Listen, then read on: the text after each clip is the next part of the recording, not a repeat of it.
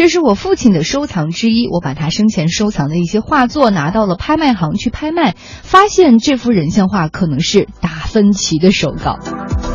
嗯。这句话呢是出自一名法国的退休医生，他最近可以说是交到好运了哈。嗯，是，所以来看看这条新闻吧。交了好运的这位法国医生，呃，他拿到的这幅手稿呢是文艺复兴时期的大师达芬奇的墨笔画手稿，最终是在法国亮相，拍出了多少钱呢？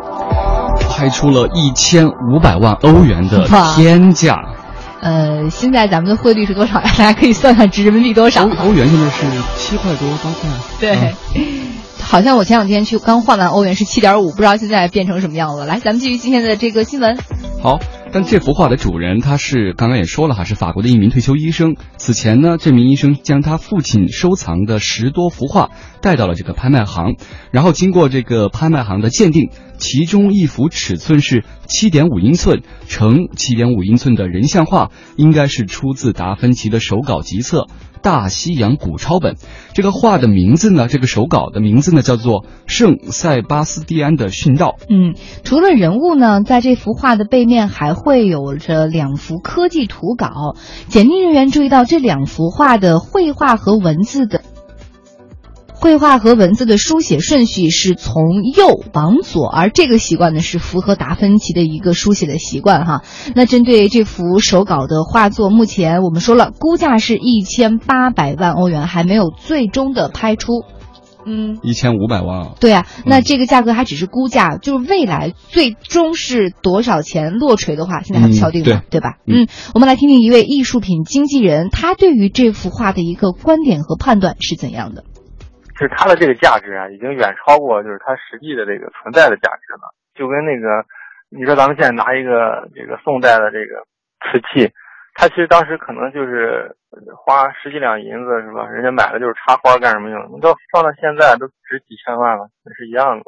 另外一个就是同时期的有很多的这种画家，但是为什么他出名了？可能就是这个后人就是怎么说呢，把他给捧起来了，然后他的这个名气跟影响，就对当时那个艺术艺术发展吧，起了一个决定性的作用。他是又是代表人物，对吧？文艺复兴的这个前期的代表人物。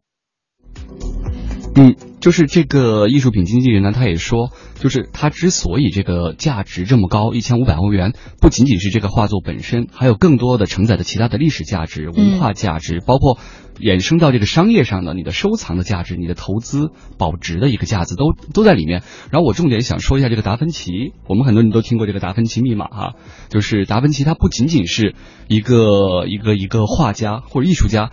更牛的是他是一个怎么说呢？天文学家，嗯，发明家，对，建筑工程师，他除了画画啊很出名，他其实还很擅长，比如说雕刻、音乐、发明、建筑。然后我当时跟这位搞艺术又搞商业的这个朋友聊，他就说，这个达芬奇真的是一个全才，他通晓数学、生理、物理、天文、地质等学科，多才多艺，而且勤奋多产。对我前两天不是刚去意大利玩去了嘛，然后在意大利其实经常会看到达芬奇的很多的他的著作，一方面是达芬奇的最著名的《The Last Supper》最后的晚餐那幅画，就在意大利的某一个教堂的一个这个画面上。嗯，呃，我们之前在节目当中还有人给我们讲过，就是说如果你真是亲眼去看到那幅画的时候，哇，你真的是会被他震惊，他的整个那种比如说立体的穿透啊，然后他对于整个人物的描绘，还有对于细节那种非常有用意的那种安排，都让你觉得真是位大师。而且在意大利，他的国立的博物馆就叫达芬奇国立博物馆，对，是以达芬奇的名字来命名。甚至你到意大利，你下飞机，他那个机场就叫达芬奇机场。是 是哪个城市？就是罗马吗？对对对，罗马的那个。OK，我我我是知道他是这个达芬奇是十五岁左右是去这个佛罗伦萨去对待了一段时间，对，在佛罗伦萨会看到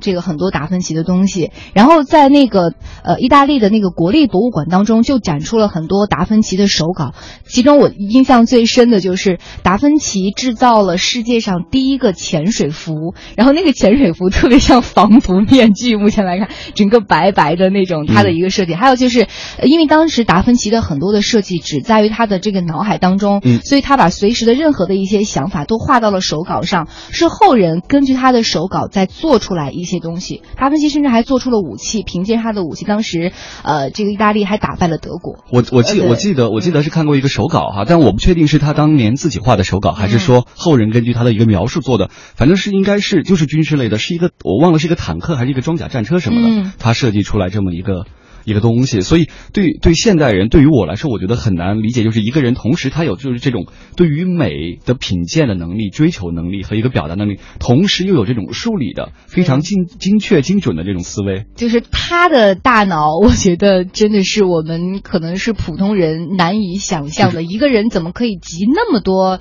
知识于一身？